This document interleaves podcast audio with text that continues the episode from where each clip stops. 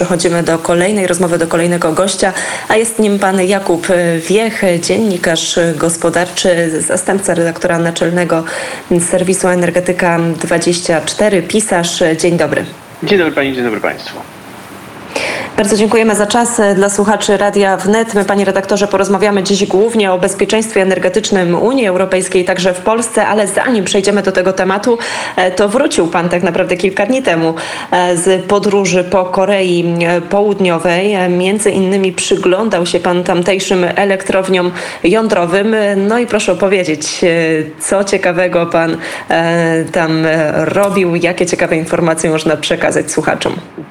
Tak, miałem przyjemność odwiedzić na zaproszenie koreańskiej spółki KHNP e, Koreę Południową i tamtejszy sektor jądrowy i oczywiście posłuchać tego, co Koreańczycy mają Polaków do powiedzenia w kwestii oferty e, niewiążącej, na razie jaką złożyli w kwietniu e, względem naszego projektu jądrowego. No i tak konkludując to, co widziałem i co słyszałem do, do, do krótkiego przesłania, przede wszystkim Korea Południowa wie, że Polska patrzy najprzychylniej na ofertę amerykańską, jeżeli chodzi o projekt jądrowy. Koreańczycy zdają sobie z tego sprawę, wiedzą o pewnych zależnościach geopolitycznych, które e, dyktują w dużej mierze to zbliżenie polsko-amerykańskie również na polu energetyki jądrowej, e, ale zdają sobie również sprawę z własnych e, przewag, z własnych możliwości w stosunku do potencjalnego partnera amerykańskiego i to właśnie te przewagi, te możliwości podkreślali. I ich takim najmocniejszym atutem w wyścigu po polski atom są możliwości przemysłowe, możliwości produkcyjne. To znaczy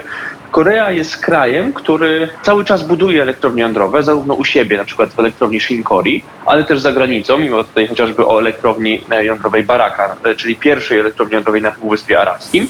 E, I co więcej, Koreańczycy współpracują w tym zakresie, na przykład z Amerykanami właśnie, dostarczając chociażby obudowy reaktorów czy wytwornice pary do jednostek typu AP-1000, czyli reaktorów jądrowych, którymi handluje amerykański Westinghouse.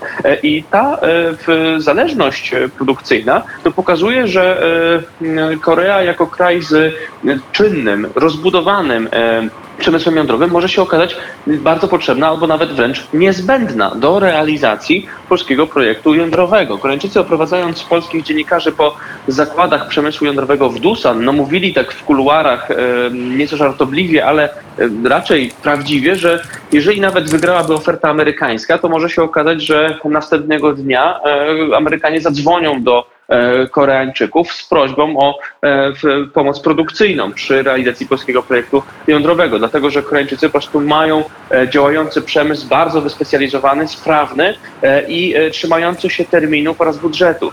Koreańczycy cały czas Czyli to brzmi jak tworzyć... bardzo duża... Mhm. Proszę, proszę. Tak, tak. Koreańczycy cały to czas starali się podkreślać... Mhm. Chodzi o to, że to brzmi jak bardzo duża szansa dla Polski, ale chciałam dopytać e, w tym kontekście też o postawę Niemiec i e, Francji, bo kiedy myślimy o polskim e, przemyśle jądrowym, o polskim atomie, to gdzieś z tyłu głowy, czy nawet o tym, że Polska mogłaby się stać jakimś takim dawcą bezpieczeństwa energetycznego tutaj w rejonie Europy Środkowo-Wschodniej, to czy uważa pan, że to da się osiągnąć, no, nie stojąc w sprzeczności do polityki Berlina czy Paryża? E, cóż, tutaj myślę, że dużo zmieniło e, to, co się stało 24 lutego e, i zmiana pewnego paradygmatu myślenia o przyszłości energetycznej Europy. Oczywiście Niemcy podtrzymują swój antyjądrowy kurs i myślę, że będziemy pewnego rodzaju świadkiem tego antyjądrowego kursu dzisiaj podczas próby wyrzucenia energetyki jądrowej z taksonomii, bo dzisiaj jest głosowanie w Europarlamencie właśnie pod tym kątem.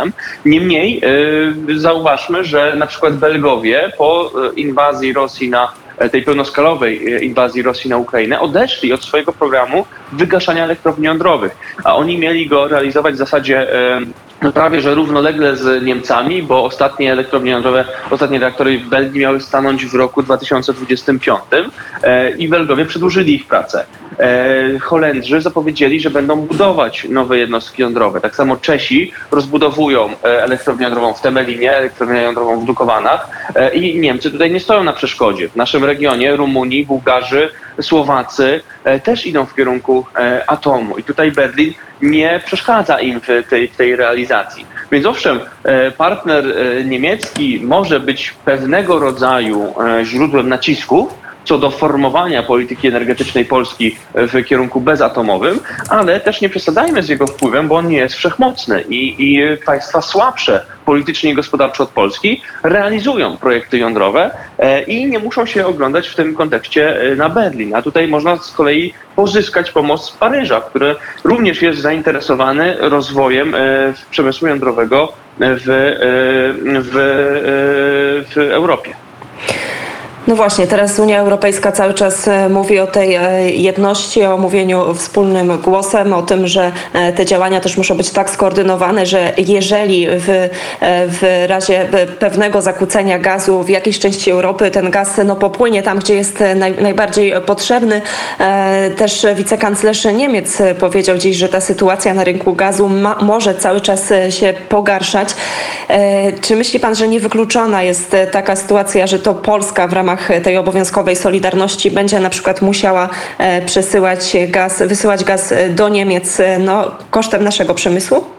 E, cóż, jest możliwe, że z racji tego, iż Polska no, wyszła tutaj już dawno temu z, mm, z pewnego rodzaju projektem dywersyfikacji dostaw i y, angażowania dostawców nierosyjskich na rzecz zabezpieczenia swojego e, pola gazowego, no to tutaj ten zasób gazu, który zgromadzimy, czyli gaz pochodzenia norweskiego, amerykańskiego, katarskiego, a także nasze własne wydobycie, będzie e, mógł zostać użyty do takich awaryjnych, interwencyjnych dostaw e, dla innych krajów Unii Europejskiej. Jeżeli do tego dojdzie, że takie państwa jak Niemcy czy, czy na przykład Czechy E, lub Austria znajdą się w sytuacji kryzysowej, no to mechanizmy e, Unii Europejskiej, mechanizmy Unii Energetycznej, a także mechanizmy e, solidarności energetycznej, które zostały podkreślone zeszłorocznym orzeczeniem Trybunału Sprawiedliwości Unii Europejskiej będą angażowane po to, żeby wspólnie radzić sobie z tym, z tym e, zagrożeniem. E, myślę, że tego oczekiwalibyśmy od naszych partnerów z Unii Europejskiej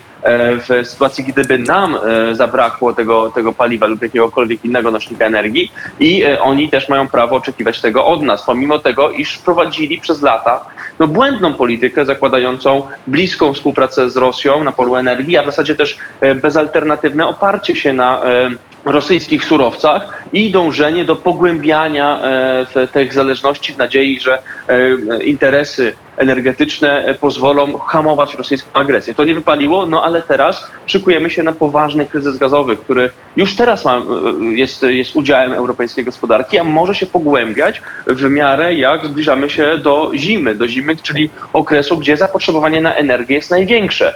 Więc e, jeżeli sobie tutaj założymy, że Rosjanie mogą w każdej chwili wstrzymać dostawy gazociągiem Nord Stream i gazociągiem Braterstwo, czyli jedynymi trasami przesyłowymi, którymi obecnie płynie gaz z Rosji do Europy, no to może się okazać, że będziemy w złej sytuacji. Oczywiście e, jest, jest tutaj szansa na zapewnienie dodatkowych dostaw, chociażby z kierunku amerykańskiego, czy z kierunku norweskiego lub z Afryki Północnej, ale myślę, że z racji niedostatków infrastrukturalnych, braku możliwości odbiorczych, przesyłowych, no e, ten gaz nie zapełni całości luki po surowcu rosyjskim i będziemy postawieni pod ścianą jako Europa, e, jeżeli Władimir Putin znowu e, posunie się dalej, jeżeli chodzi o zakręcanie kurków z, z, błękitnym paliwem, bo on już no, w ciągu ostatnich miesięcy pokazywał, że dla Rosji reguły dotychczas uważane za święte na rynku gazu nie są obowiązujące.